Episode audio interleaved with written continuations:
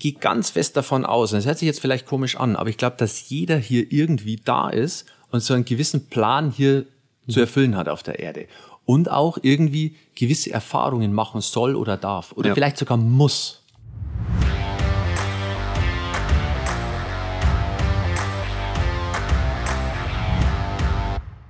Hallo in die Runde. Willkommen bei meinem neuen Podcast, also bei der neuen Podcast-Folge. Ich habe einen ganz besonderen Gast da. Freitagmorgen, 8 Uhr. Um die Uhrzeit schaffen es nicht zu viele aus der Kiste. Er schafft's. Er ist ein Dealer. Und er lacht schon. Ein Dealer mit richtig, richtig hartem Stoff. Aber solchen Menschen muss man auch mal eine Möglichkeit geben zu reden, weil er hilft dabei, dass Menschen, die um 8 Uhr einen Podcast machen, auch einigermaßen anständig den Podcast einsprechen können. weil sie einen richtigen Kaffee bekommen. Torben, liebe Grüße gehen raus. Zum Beispiel. Neben mir sitzt Uli Niedersteiner, Baruli Kaffee. Wenn du noch nicht weißt, was guter Kaffee ist und du glaubst, dass du schon mal guten Kaffee probiert hast, empfehle ich dir deutlichst, Uli seinen Kaffee zu trinken und dann mal zu erkennen, was guter Kaffee ist. Viel Spaß beim neuesten Podcast. Ich habe dich ja jetzt einigermaßen freundlich vorgestellt. ja, danke dafür. Stell dich mal kurz selber vor. Du hast eine geile Historie, die erzählen wir auch gleich, weil viele in diesem Podcast werden sich wahrscheinlich die Finger danach lecken, wenn sie wissen, äh, wo du eigentlich herkommst. und sich dann fragen, warum machst du jetzt das, was du jetzt machst? Mhm. Und dann sagen, ach, deswegen macht er das. und da freue ich mich schon drüber. Aber stell dich mal vor. Ja, Jörg, hallo. Danke erstmal für die Einladung. Und du hast es schon schön gesagt, mein Name ist Uli Niedersteiner und ja, ich bin Kaffeeröster. Und inzwischen haben wir eine schöne kleine Rösterei aufgebaut.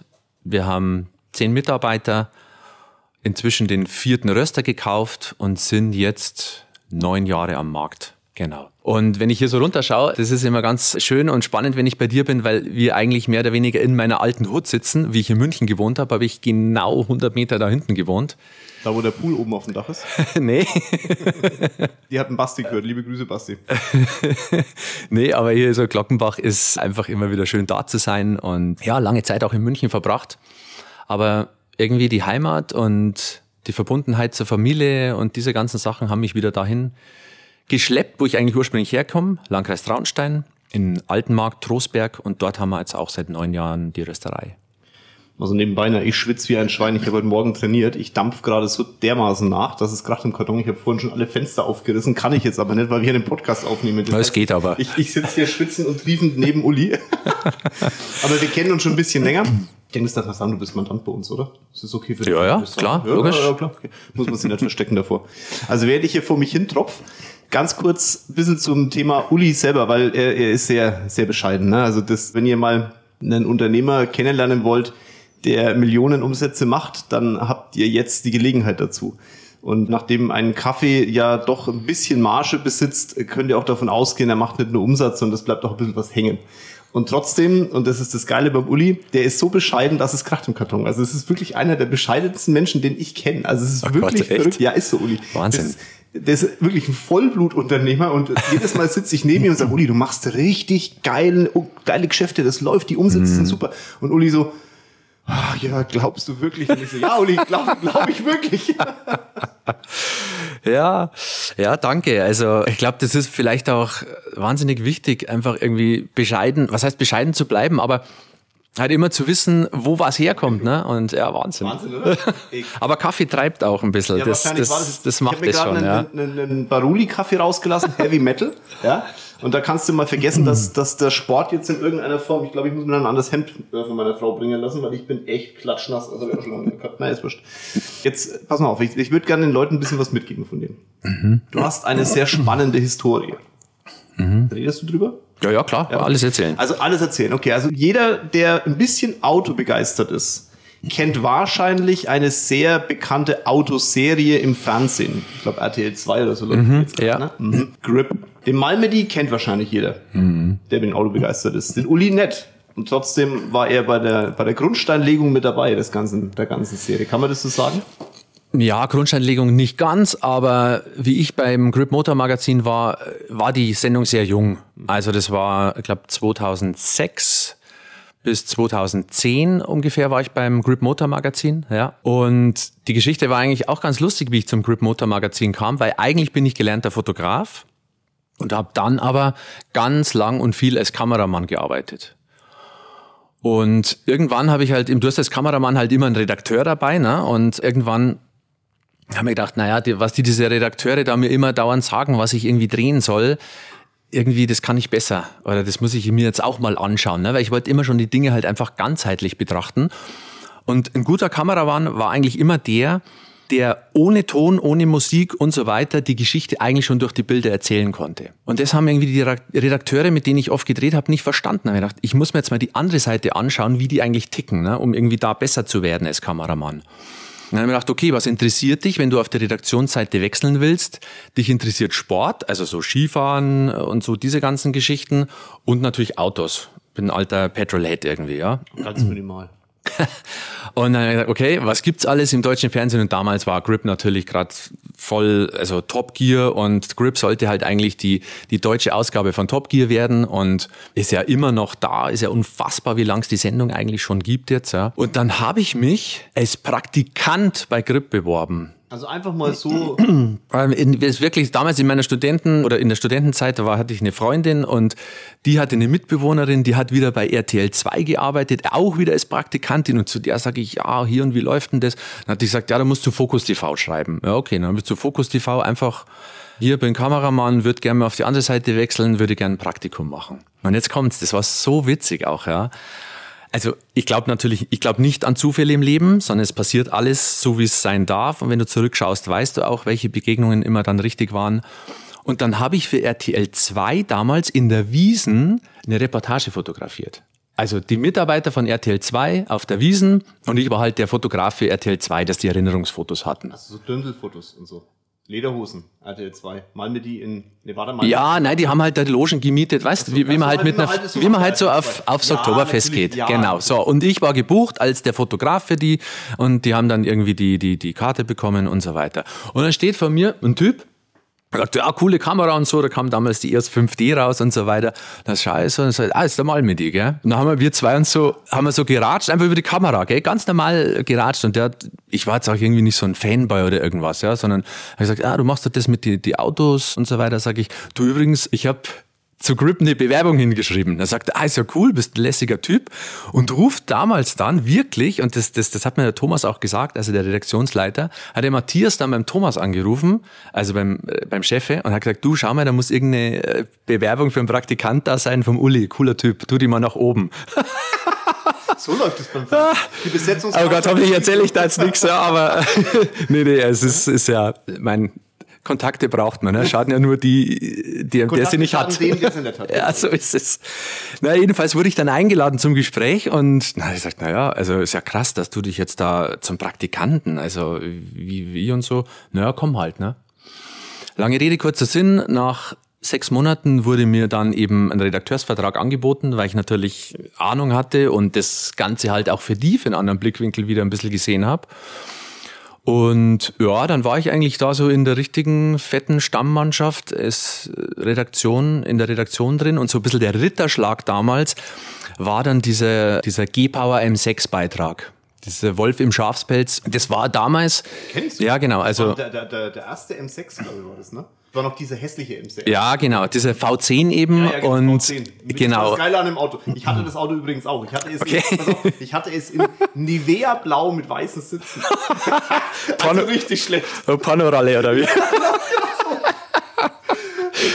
Ja, und naja, jedenfalls dieser Beitrag, der ging ja dem, dermaßen durch die Decke, ja. Also, weil da haben wir halt, der hatte, das waren ja damals Fabelzahlen, der hatte damals ja schon 800 PS. Das war 2006 noch nicht so Usus. Und wir haben das da hinten der, in der Nähe da von, in der Nähe von Fürstenfeldbruck durch den Wald geknallt, gell, das Ding. Also Drehgeschichten sind wirklich lustig und das hat auch noch viel nachgezogen, auch mit G-Power dann im Nachhinein und so hat es denen einen brutalen Schub gegeben, weil dieses Video, das war damals, hat RTL 2 ja immer noch gegen YouTube geklagt, musst ja. du dir vorstellen, wenn die, wenn die, wenn einen ja. Tag später wieder die Dinge online waren, jetzt machen sie das meiste Geld damit. Und es hatte über, ich glaube in ein, zwei Wochen sechs Millionen Views oder so. Das Krasse bei dem, bei dem Video ist, ich habe das sogar mal benutzt in einem meiner Videos. Ich, das war so ein Ausschnitt, da seid ihr irgendwie irgendein so Waldweg lang gepfiffen, was du vorhin gesagt hast. Das ja. war so, so ein, wie nennt sich das denn, wenn du so einen Einspieler bei YouTube-Videos hast.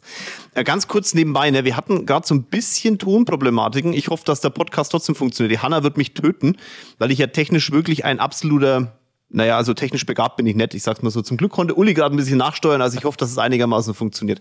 Also dann seid ihr durch den Waldweg gepfiffen mit den sechs Millionen Views und dann?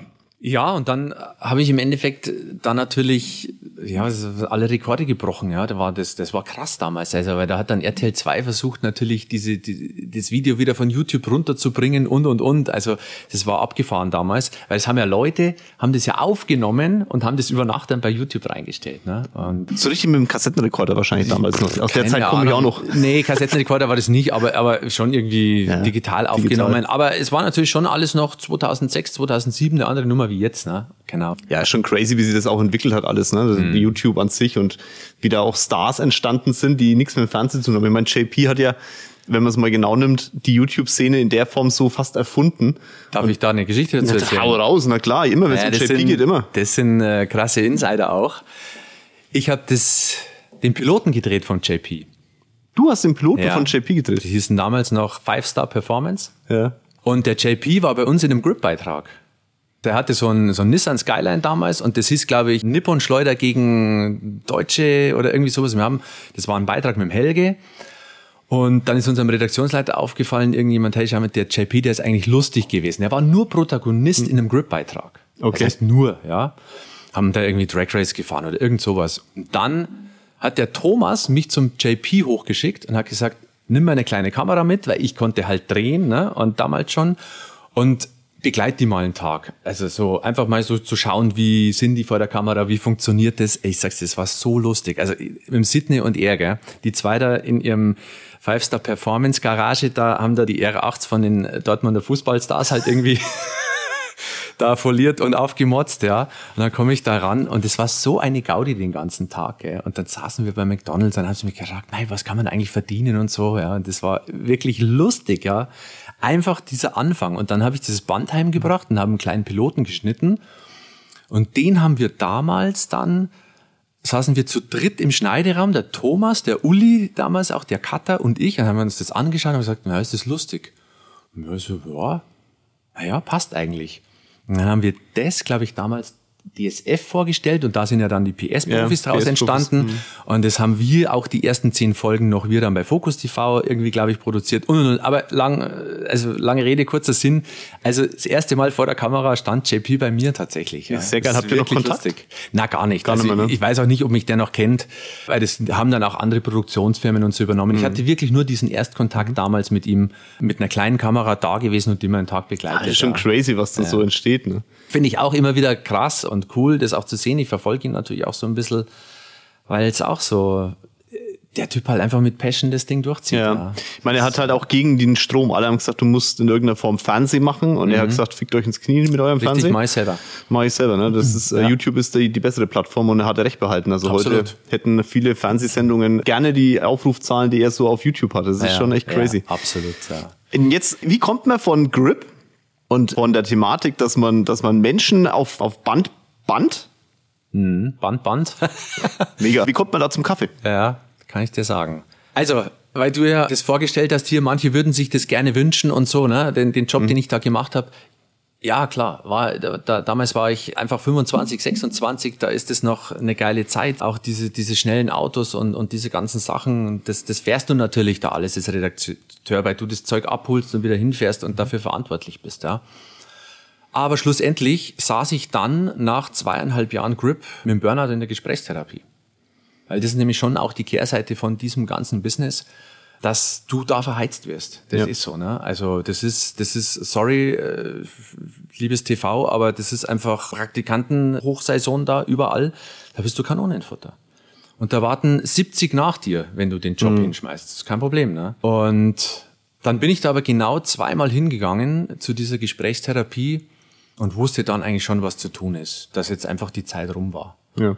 Und habe gesagt, gut, ich, ich weiß, was zu tun ist, habe den Job dort gekündigt und bin erstmal wieder wirklich heim zu meinen Eltern gezogen. Ich habe dann auch hier in München gekündigt, die ganze Wohnung aufgegeben in Glockenbach und bin heim zu meinen Eltern ins Kinderzimmer und hab, musste mich da tatsächlich so ungefähr acht, neun Monate akklimatisieren, regenerieren. Habe wirklich nichts gemacht.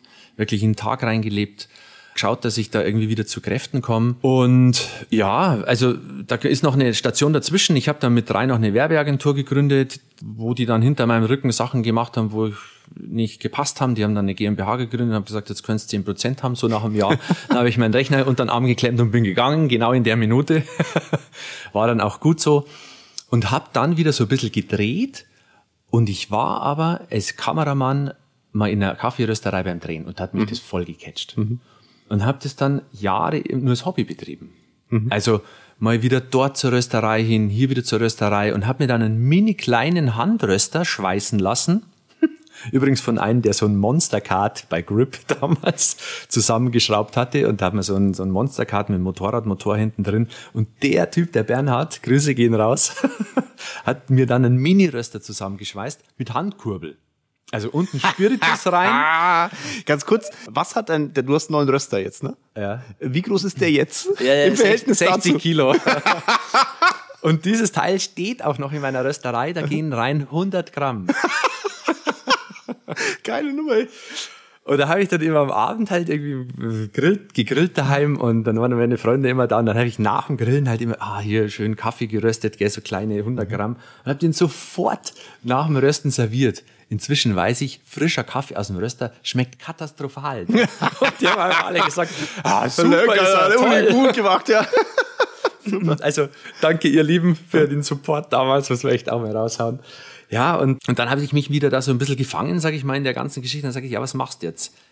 Und ich habe immer das gemacht, wo ich einfach Leidenschaft dafür hatte. Ein Hobby zweimal zum Beruf gemacht. Einmal als Fotograf und dann jetzt das mit dem Kaffee eben auch wieder. Und dann wurde bei uns neben einem Herrenausstatter, den ein Freund von mir gehört hat, ein kleiner Laden frei. Und wir haben dann da durchgebrochen und ich habe dann im Klamottenladen eine Kaffeerösterei reingebaut. Also es war, glaube ich, weltweit die erste Kaffeerösterei in einem Modeladen. Und dann hatte ich halt diese ganzen, ich sage jetzt mal, Entscheider, Unternehmer und so weiter, die dort ihre Anzüge, ihre Hemden gekauft haben, die standen auch gleichzeitig in meiner Rösterei. Und haben gesagt, das ist ja cool, was du da machst und so. Und haben dann da Kaffee mitgenommen. Dann hat man ganz schnell gute Bürokunden und sowas. Und dann konnte ich so langsam praktisch die Kameratätigkeit einstellen und weil immer mehr Kaffee geworden mhm. ist, immer mehr Kaffee. Ja.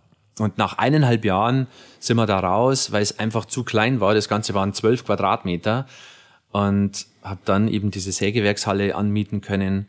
Und da sind wir jetzt immer noch in. Ja, es ja, ist genau. eine sehr coole, sehr coole Location. Also die, ja. die, die Kaffeesäcke liegen so aufgestapelt und dann, mhm. also ich erzähle euch mal so zwei, drei kleine Geschichten über Uli und zum Thema Kaffee. Ne? Also kennengelernt haben wir uns über einen Kontakt, den ihr auch kennt, über Torben. Ne? Ja. Über Torben ist der Kontakt. Ja, gekommen. genau. Und dann war er bei mir und hat meinen Kaffee getrunken und das war nicht, also das Gesicht hat definitiv wieder gespiegelt, ich sollte mir einen anderen Kaffee besorgen. Es lag auch ein bisschen an der Maschine, die war auch nicht zwingend gut eingestellt und jetzt pass auf, wir haben eine Jura, okay, also gutes Ding hier oben, ist okay für, für, für Bürokaffee, ne? Und Uli hat uns diese Maschine eingestellt. Also ihr müsst euch das so vorstellen, da steht Uli Niedersteiner vor meiner Jura-Maschine, drückt ungefähr 40 Mal auf den Knopf, nimmt einen kleinen Löffel, riecht an dem Kaffee und macht so ja, schlürfen. Ja, ja, also, ich, ich kann irgendwie so in der Art auf jeden Fall, ja. Und ich habe mir nur gedacht, was ist das für ein Typ, ey? Was geht denn mit dem? Dann dreht er oben an der Mühle etwas rum, da ist ja oben so ein kleines Rädchen zum Drehen. Und fängt wieder der Schlappert an. was machst du da? Aber das ist das Geile dran, das ist halt die Passion für Kaffee bei ihm und bei mir ist es halt das Thema Unternehmertum und ich habe die Befürchtung, dass deswegen hat es dann halt gematcht, ja.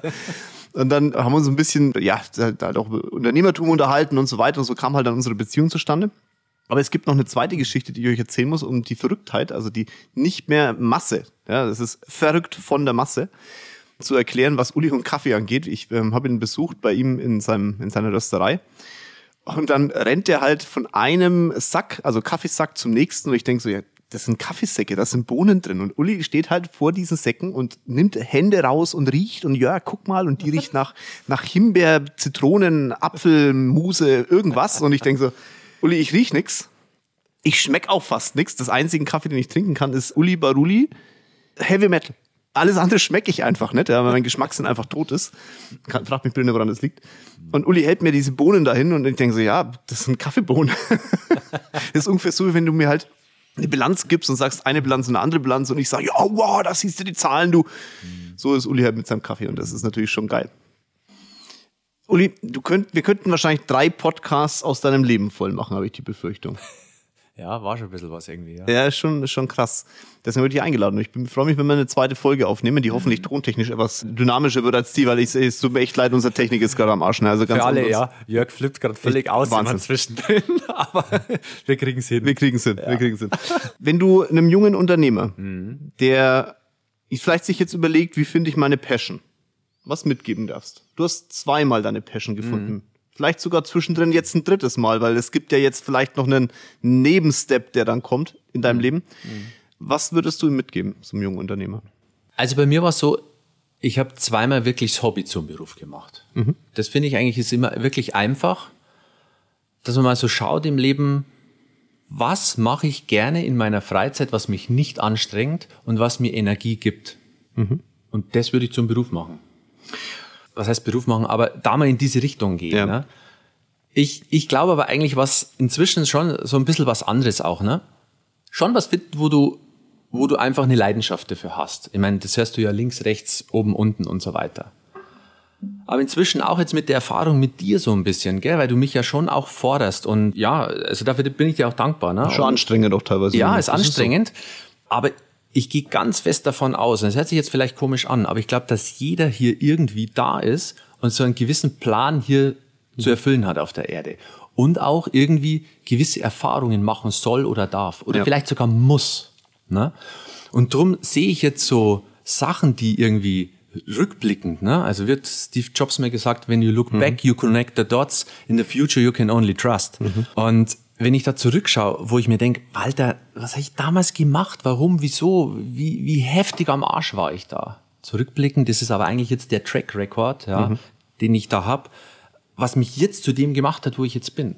Also ich glaube, wirklich auch Tiefschläge ist zwar brutal, wenn du sie hast, aber ich glaube, in dem Moment darfst du sie annehmen, weil sie irgendwie dazugehören. Du checkst es zwar irgendwie erst irgendwie drei, vier Jahre später, aber ich glaube, das ist so irgendwie wahnsinnig wichtig. Darum ist es fast egal, weil ich persönlich glaube, dass der Weg, den wir gehen sollen, der ist schon geschrieben, das ist schon da. Das, was wir aber hier beeinflussen können, hier bei uns, ist vielleicht, wie ich das Ganze sehe, aus welchem Blickwinkel. Mhm. Und das ist das, glaube ich, wo man Menschen hinstellen kann. Mhm. Aber die Erfahrungen, die er machen soll oder gemacht hat und so weiter, also ist meine Meinung, ich glaube, das steht schon relativ fest. Mhm. Da sind wir uns nicht 100% einig, das weißt du. Ich glaube, dass der Weg von dir geschrieben wird in der Sekunde, wo du ihn läufst. Klar. Mag sein, dass die Energie, die da rumschwirrt, in irgendeiner Form vielleicht schon eine gewisse Vorgabe gegeben hat. Hm. Aber ich gebe dir mit einem deutlich recht. Die Frage ist, wie bewertest du etwas? Hm. Also auch wir haben ja ganz oft die Diskussion, also ich, wenn ich jetzt am Anfang des Jahres zum Beispiel gucke, da war's, hast du Kaffeepreise sind explodiert, ja. Hm. Hast auch du Sorge um dein Unternehmen gehabt und ich habe gesagt, bleib entspannt aus dem einfachen Grund, du wirst dein Geschäft in der Form, wie du es machst, du wirst einen Weg finden und du findest ja auch immer dann deinen Weg. Aber das finde ich das Spannende an der, an, am Leben, ich meine, ich stelle mich oft daneben und bewerte es halt einfach von außen. Ne? Ich ja. habe immer einen anderen Blick bei den Mandaten. Auf der anderen Seite bin ich auch Unternehmer und habe die gleichen Probleme.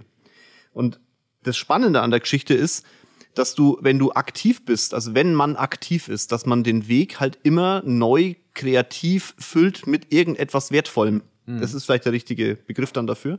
Und dass es immer weitergeht. Das endet ja nicht mit irgendeiner Situation, sondern die Situation ist halt da und du machst aus dieser Situation etwas Positives oder halt Negatives, deine Entscheidung. Und das ist so etwas, was ich bei vielen Unternehmern einfach mitbekomme, die dann scheitern. Die, die, mhm. die sagen, die, die nehmen es einfach an, eine Situation. Die mhm. arbeiten nicht mehr mit der Situation, sondern sie nehmen sie an und lassen sich dann gleiten und treiben. Und du schwimmen nicht mehr, die, die sind nicht bewegt, bewegen sich nicht mehr, sind immer beweglich und dann, dann wirst du mitgerissen vom Strom der Zeit. Ja, bin ich voll bei dir. Es sind ja auch keine, glaube ich auch nicht an Zufälle, dass sich Menschen halt treffen ja. und dementsprechend dann auch zusammen einen Weg mhm. geben. Ne? Also du warst für mich genau richtig, um mich wieder da ein bisschen weiter so rüber zu rutschen und links oder rechts oder irgendwie sowas, ja. Ich glaube, dass das Scheitern vielleicht in, in Deutschland, was ist ein Scheitern? Ne? Ja. Scheitern ist ja auch nur eine Erfahrung, die du machst im Leben. Was ist Scheitern? Hm. Scheitern ist irgendwie hier in Deutschland immer ganz schlimm und materieller Verlust und der hat schon mal irgendwas gegen die Wand gefahren und so weiter. Aber wenn ich mir anschaue, welche Leute mal irgendwas gegen die Wand gefahren haben, wie die danach wieder Ja. hochgeschossen sind wie eine Rakete, ja. Also gehört vielleicht schon auch dann dazu, dass manchmal oder so brauchst du das, dass du gegen die 1000%. Wand läufst, ja. Ja. Wie auch immer. Ich glaube, die scheitern dann, die dann vielleicht nicht das Glück haben, einen zum haben, der sie wieder hinten ein bisschen hochzieht, sondern die sich dann vergraben. Ja. Und, und, und im Endeffekt in diese ganzen Sachen reingehen, die von außen kommen und sich die Glaubenssätze dann draufbinden lassen. Hier habe ich da gleich gesagt und diesen ganzen Schmarrn. Ne?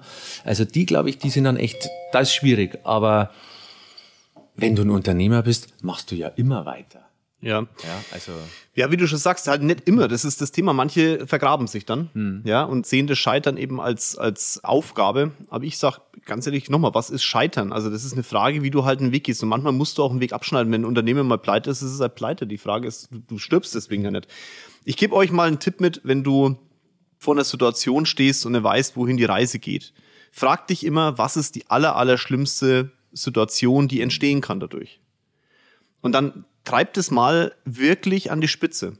Und du wirst feststellen, es gibt nicht so wahnsinnig viele Situationen, die das Schlimmste in deinem Leben auslösen würden, weil das Schlimmste wäre, Menschen zu verlieren, also wirklich zu verlieren, durch Tod, die du liebst, dass du vielleicht selbst dein Leben in irgendeiner Form nicht mehr weiterleben kannst, aus welchen Gründen auch immer. Das sind so die, für mich jetzt die schlimmsten Varianten, die entstehen könnten.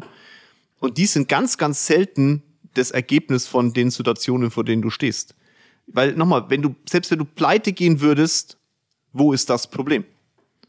Da- Das Leben geht weiter, da geht niemand, da stirbt niemand dran, auch du nicht. Dann suchst du halt eine neue Option, eine neue Passion. Und deswegen ist es manchmal wirklich auch wichtig zu hinterfragen, auf welche, auf welchen Standpunkt stellst du dich mit der Entscheidung, die du gerade treffen musst. Also wie wichtig ist die wirklich? Oder machst du sie gerade einfach sehr wichtig, weil du einfach Angst davor hast, weiterzulaufen? Und wenn du das tust, dann kannst du als Unternehmer, wirst du erkennen, das, das kann nicht so wahnsinnig viel passieren. Also wenn du eine Herausforderung als Herausforderung siehst, kann dir nicht viel passieren.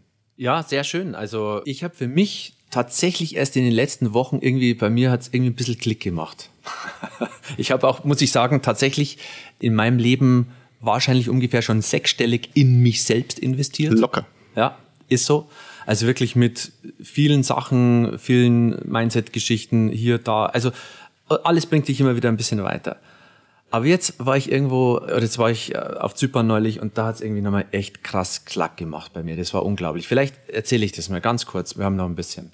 Ich habe irgendwie verstanden, du weißt es, ich habe oft eine Angst und das ist eine Emotion und ich konnte die nicht stoppen. Die kommt einfach hoch. Das ist wie so, wie du gerade geschwitzt hast, ne? so eine Wallung und denkst, ah, ich will die nicht haben, jetzt kommt die schon wieder her, ja. Und im Endeffekt wollte ich sie immer weghaben, wegschieben. Und wenn du was wegschiebst, was wegdrückst, drückst, wegdrücken, erzeugt immer einen Gegendruck. Gegendruck, immer. Und ich habe es angezogen. Und dann sagt der zu mir einfach, ich habe das schon hundertmal gehört, ich weiß nicht bei wie vielen Coaches, sagt er, der Schweizer, ja, du musst das annehmen. Ja. Wenn du es annimmst, dass es zu dir gehört, sagt er, die Angst ist einfach bei dir. Das ist, deine, Chara- das ist dein Charakter, das ist dein Leben, das ist deine Geschichte. Die Angst ist halt da, nimm sie an.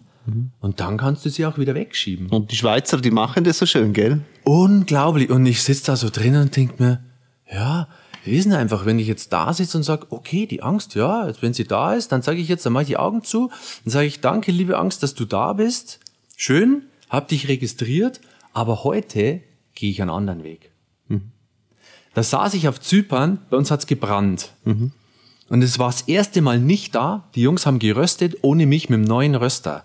Und ich saß auf Zypern und hatte Panik, dass die Bude abbrennt. Weil scheiße, ich bin nicht da, ich kann es nicht kontrollieren und so weiter.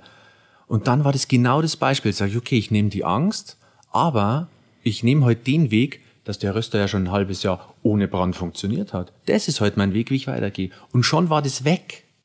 Es ist was so krass, ja. Ja, ist schön, dass, das, dass du das für dich so annehmen konntest. Ich, viele, Aber es ist so schwierig. Ja, ich, das ist genau der Punkt. Viele verstehen auch dieses mein inneres Team immer nicht.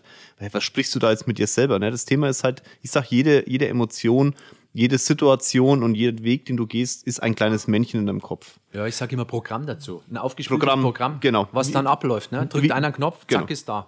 So, und die Angst ist in dem Moment halt auch. Und ich habe Mr. Jammerlappen zum Beispiel, weil immer mal, ich sitze dann auch mal da und denk so, oh Mann, hey, und warum muss das so schwer? So wie vorhin, warum muss ich jetzt so Schwitzattacken haben, wenn ich mit Uli einen einen Podcast aufnehmen, warum muss die Technik nicht funktionieren? Was soll denn die ganze Kacke? Das ist mein Mr. Jammerlappen. Und der kommt auch mal hoch und mit dem quatsche ich auch selber, so, was, was willst du denn jetzt? Und dann sagt er mir vielleicht, naja, ich habe ein bisschen wenig Aufmerksamkeit bekommen, warst du ein bisschen zu straight unterwegs und dann habe ich meine anderen Männchen, die da außen rumstehen und so, ja, hast du recht. Und dann gibst du dem Ganzen halt einfach, die Situation ist halt da und mit der musst du umgehen und darfst du umgehen. Und dann kriegt das Ganze aber auch nicht mehr ganz so viel, so eine, so eine überbordende Bedeutung. Ist halt da und die Situation wie du schon genannt, wie du es gesagt hast. Die Frage ist, welchen Fokus lenkst du auf etwas? Und vielleicht ist es sinnvoll, den Fokus dann da mal wegzulenken, aber man muss ja auch mal die Situation auch mal annehmen, wie du schon genannt hast.